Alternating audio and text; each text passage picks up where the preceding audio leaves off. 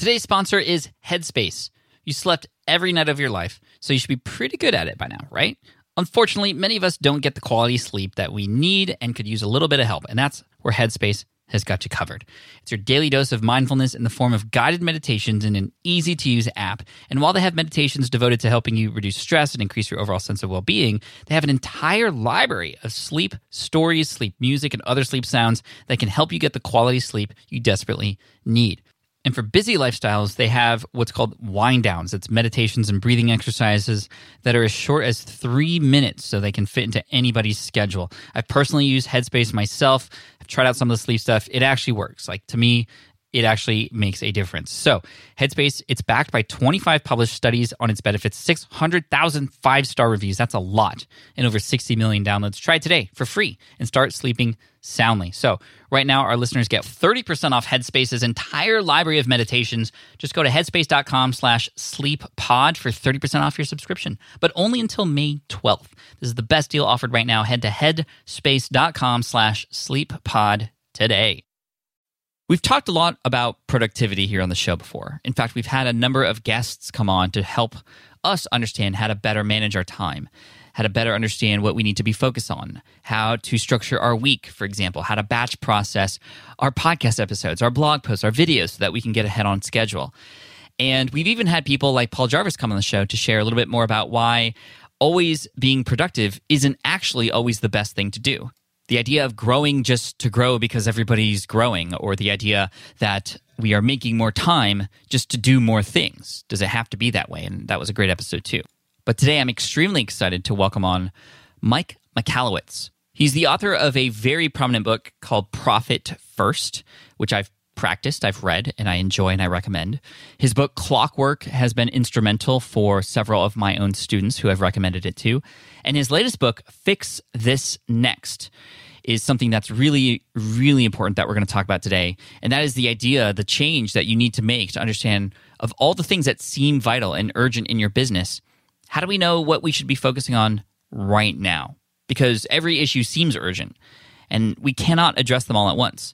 But how do we focus on the right thing so that as a result, we can continue to grow and get out of those endless circles that seem to just keep coming up, right? Putting out urgent fire after urgent fire, continuing to work for just work's sake, and not actually making progress. So, if any ounce of you cares about working on the right things, well, then this is the show for you.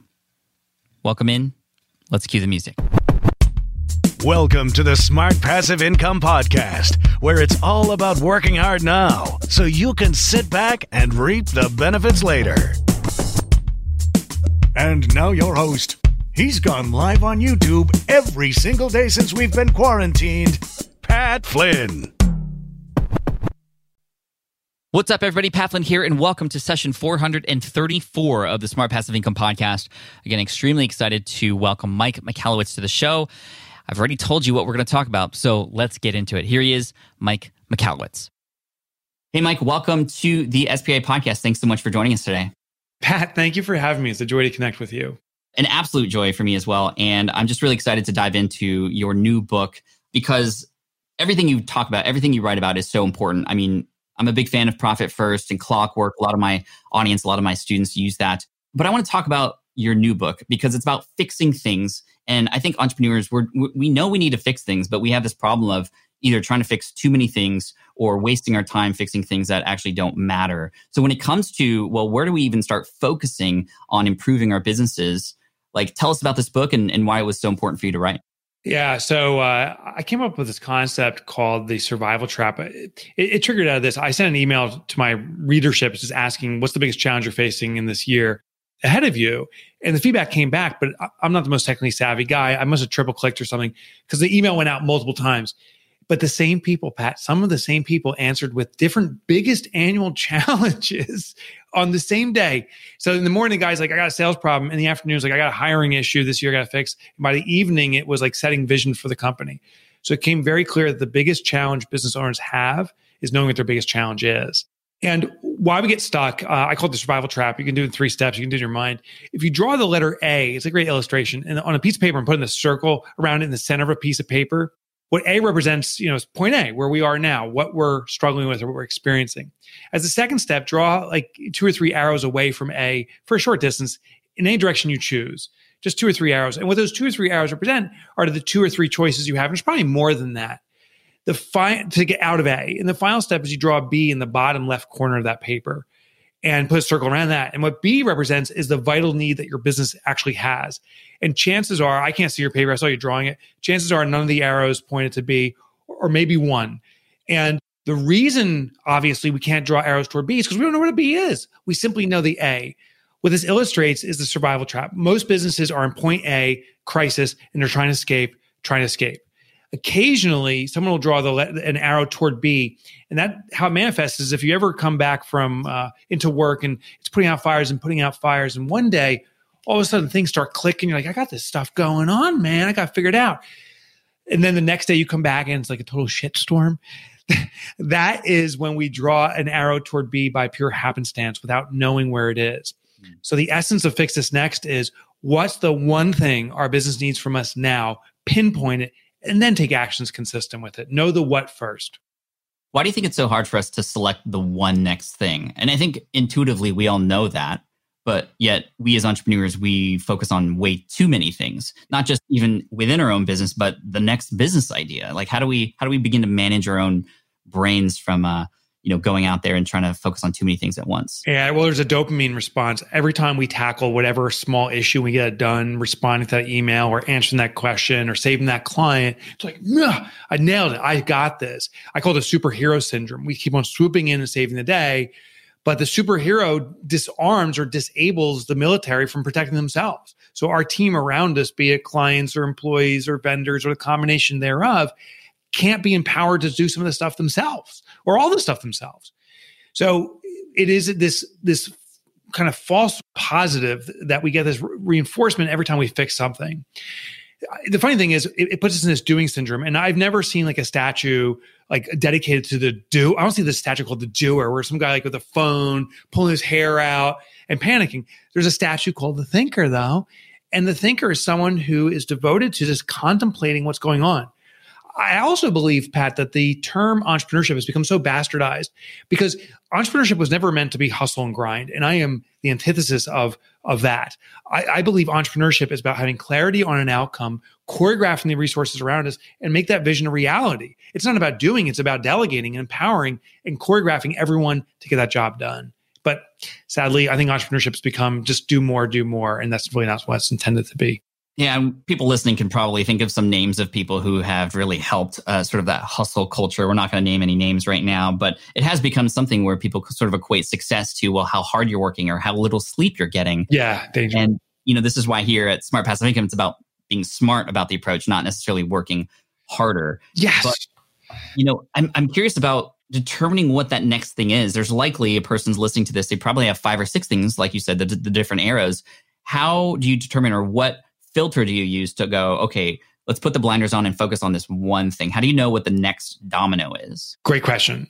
So that, that's why I dedicated the book to. And in there is this thing called the business hierarchy of needs, translated from Maslow's hierarchy of needs with one essential difference.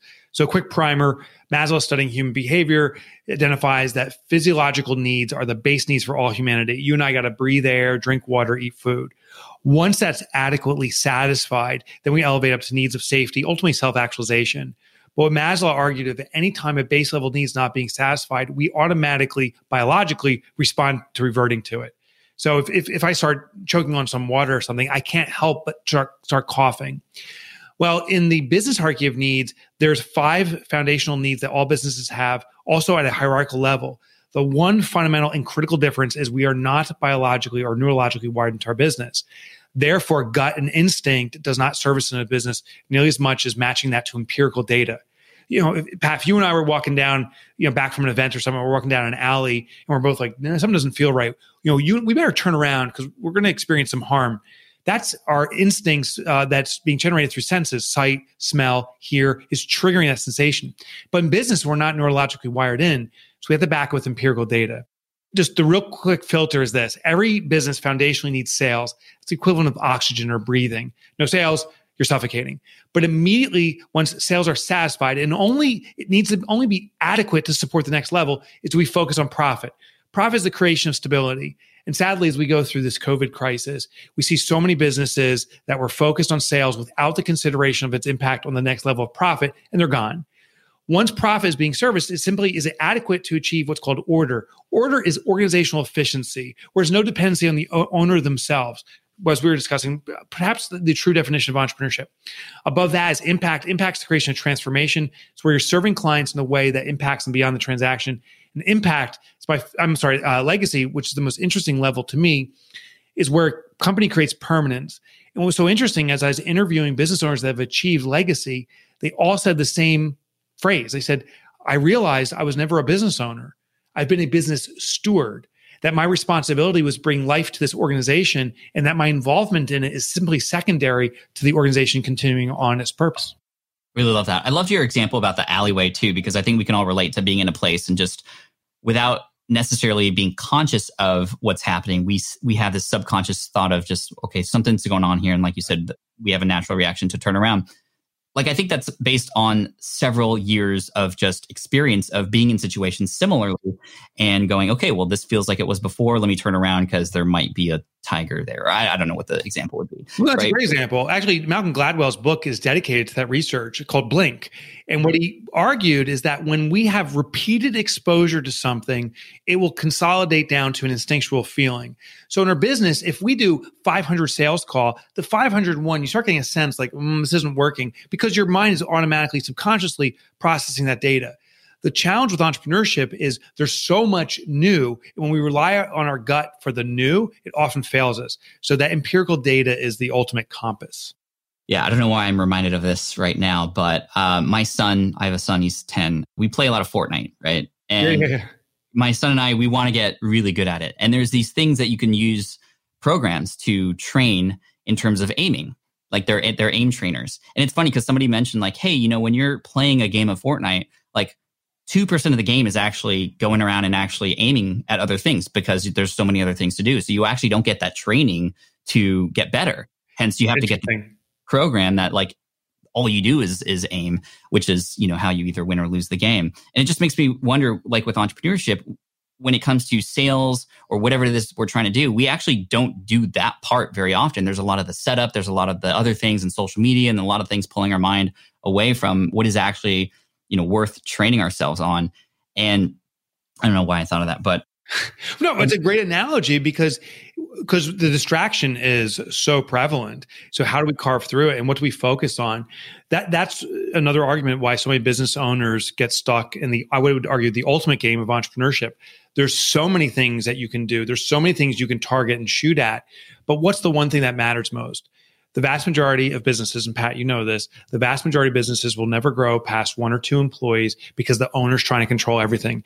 The vast mm-hmm. majority of businesses will never pass like $250,000 in revenue when they have such potential. If they simply do the one thing that will move the business forward, they can break through those glass ceilings. What was an example in one of your businesses where you essentially caught yourself really focusing on something and sort of going, oh, well, maybe that's not the thing I should be focusing on. I should focus here instead. Do you have an example? Oh, yeah. Well, sadly, uh, way too many examples. Uh, uh, the, the first one that comes to mind, it was actually written about in, in Inc. magazine. So I've been an entrepreneur my entire adult life. My second business was in computer crime investigation. That's where I really made a name, quote unquote, name for myself. And uh, I realized that hiring really driven salespeople could be a game changer. At least that was my feeling. By the way, I now feel that no one can sell ever as effectively as the business owner because the business owner is so intimate with the business itself and so emotionally attached. And I'd even argue Jeff Bezos is probably one of the biggest salespeople at Amazon. No, he's not clicking, you know, saying ship this box when you make an order. But sure enough, when he's negotiating cities that they're going to move Amazon into, when he's doing the big sales, he's absolutely there. So the big sales are ours. Well, I said I'm going to hire salespeople, and I had this epiphany. Uh, this is when Survivor Island was like uh, super happy, or Survivor, not Survivor, Survivor. So I'm like, I'm going to run a Survivor at three o'clock in the morning because you know the the best salespeople really want it. They'll show up anytime. Sales a 24 by seven thing. So I ran this uh, interview Survivor style 3 a.m. in the morning for people to show up. And it was just, it was just a calamity. I was so focused on this. Uh, no one showed, by the way. Uh, I take it back. Two guys. One guy was drunk. Uh, another guy was getting off his UPS shift and said, I would just check this out. And I was just so entrenched and believed in it so much that I had, I, I channeled my resources. I had my assistant there. I had my existing sales team there, everyone there for this big dud what I realized is I can get on the high horse about this great idea and see it way too far past. So I, myself now use this system to take pause to, to really consider is this really what my business needs from me? Admittedly, every book I've written is facing a challenge I have in my own businesses. Yeah, and you're a wonderful writer. I love how you start the books. They really just hook us in. Um, oh, thanks, brother.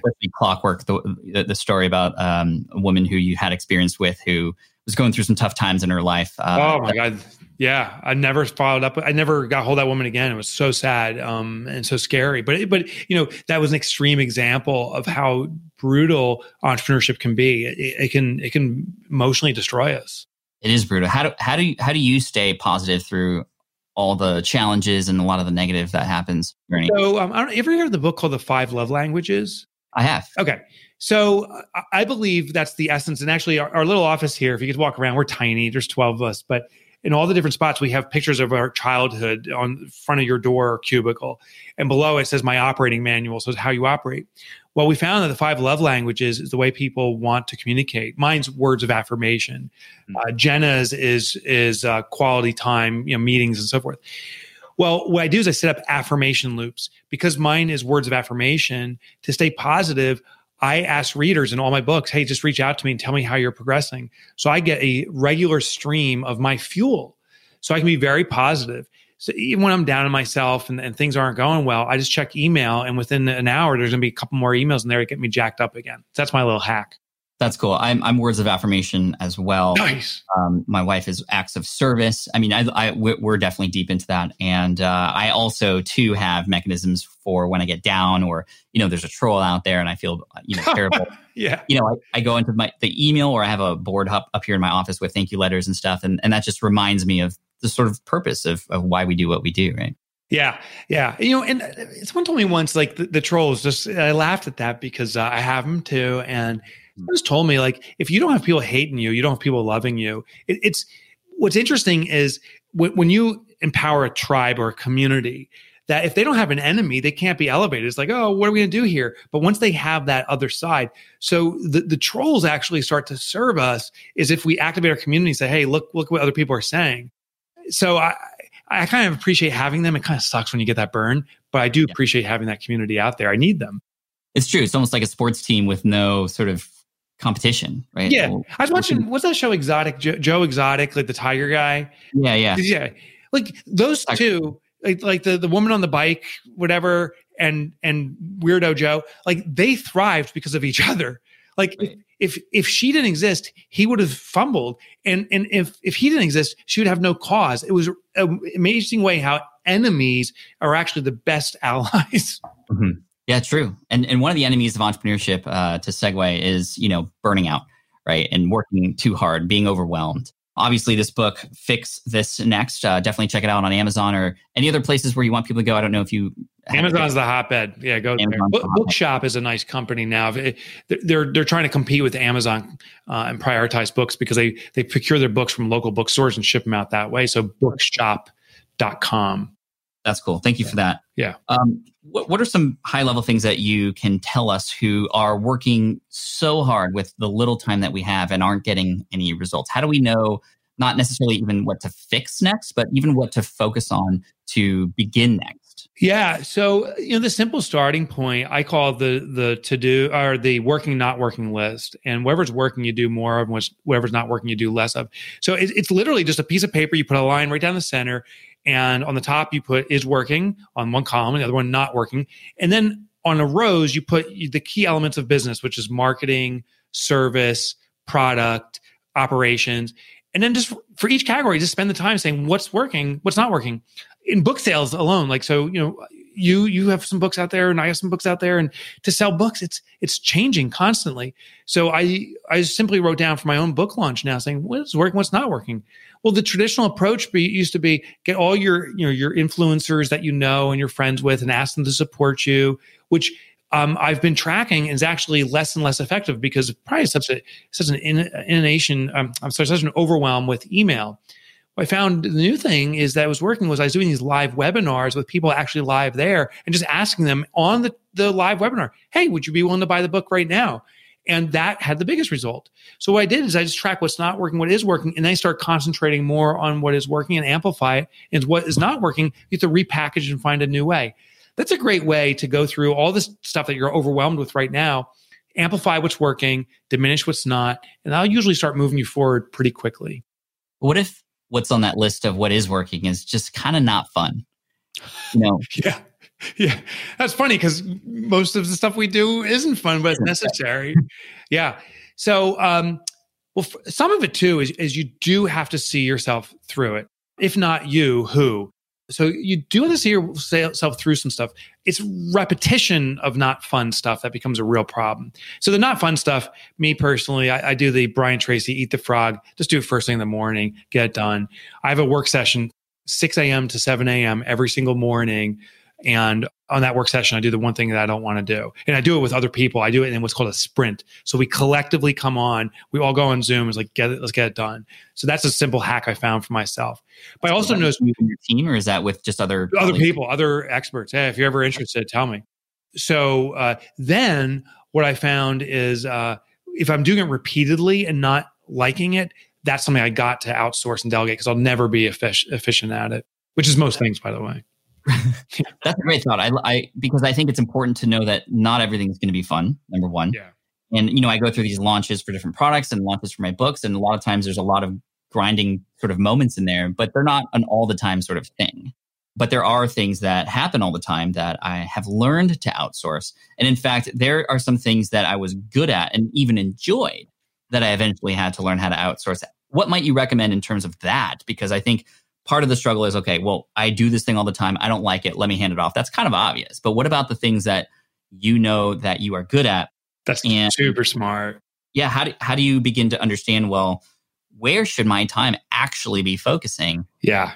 Yeah, so that's that becomes a major limiter of a business's progress is when we are doing the things we like to do and don't want to give it to anyone else. I think we have a choice there. We can say, do we want, do we have we achieved a lifestyle that we want, and this is what we want to sustain? That's a okay choice.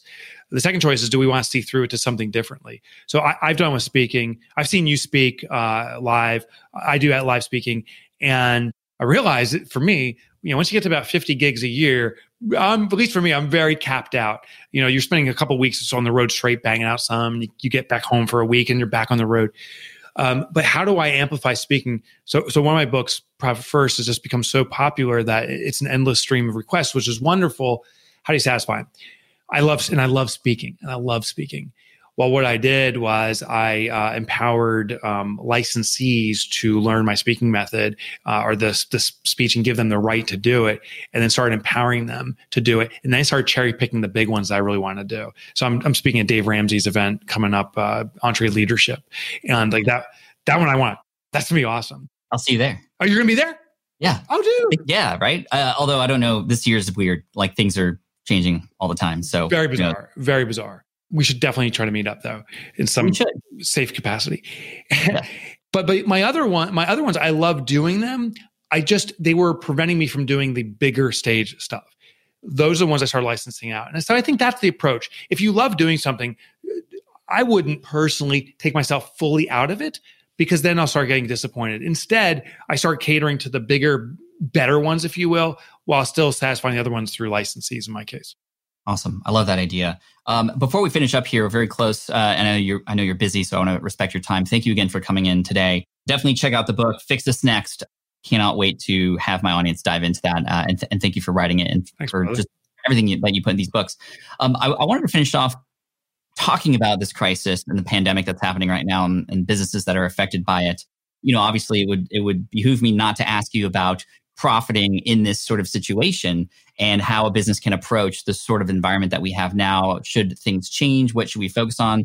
There are obvious things like, well, trimming down sort of expenses that aren't required, but what else should be, should businesses that are alive today do so that we can stay alive through yeah yeah yeah yeah so what I, what I call what we're experiencing i call it the uh, the big hairy shift make sure you sure you throw an f in there the big hairy shift because uh, it's a it's a new entrepreneur uh, entree petri dish if you will like mm-hmm. things have changed so significantly so for businesses that aren't getting business in this new environment it's not because you're not capable. It's because the needs have shifted and we have to change. Sticking with what worked in the past may not work going forward. So that's one element. The second element is a responsibility for profitability. I, I, I see some businesses just trying to be of such service to our community and they've compromised themselves. There's a couple mm-hmm. businesses right down the road from here that have gone out of business. They gave everything they got for about three weeks. They ran out of cash and they're gone. So we have an obligation to sell. And my final thought is this is that there is sadly some unscrupulous businesses moving in uh, into the market in all markets right now because buyers are panicked and they're very desperate and doing crazy things. And I see noble, good businesses backing down because we don't want to sell. I'd actually argue we have to sell to block out those unscrupulous providers.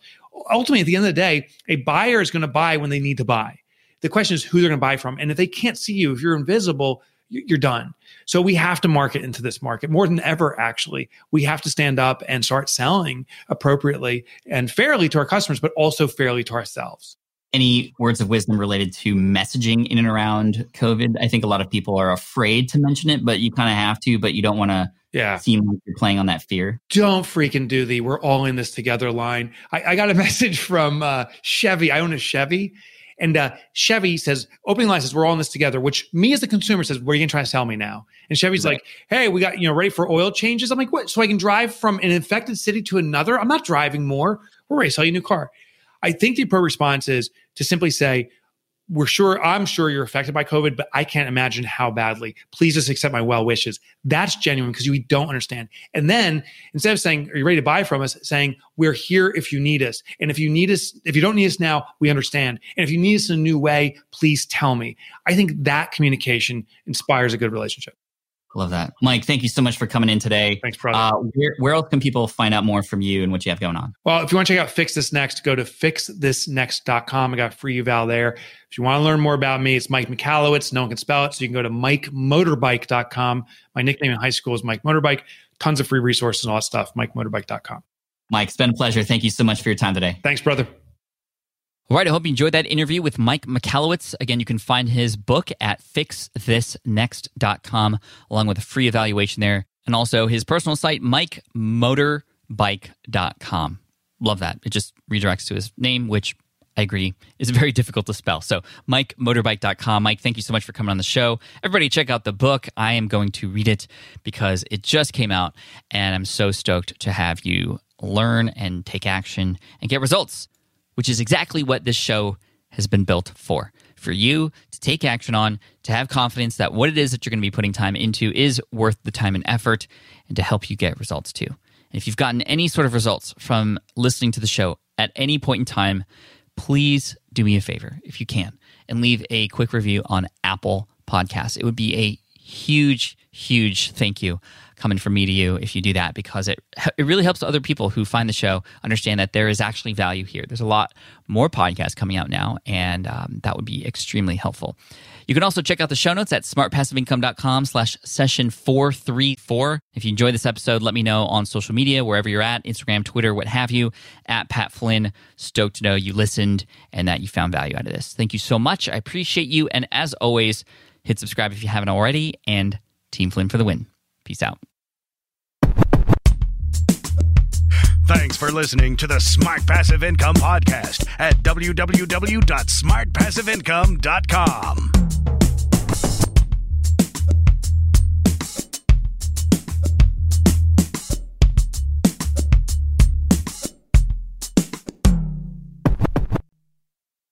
So, podcasting is obviously a big deal here at SPI. And today, I'm so excited to tell you about our newest podcast. Yes, a brand new podcast called Flops.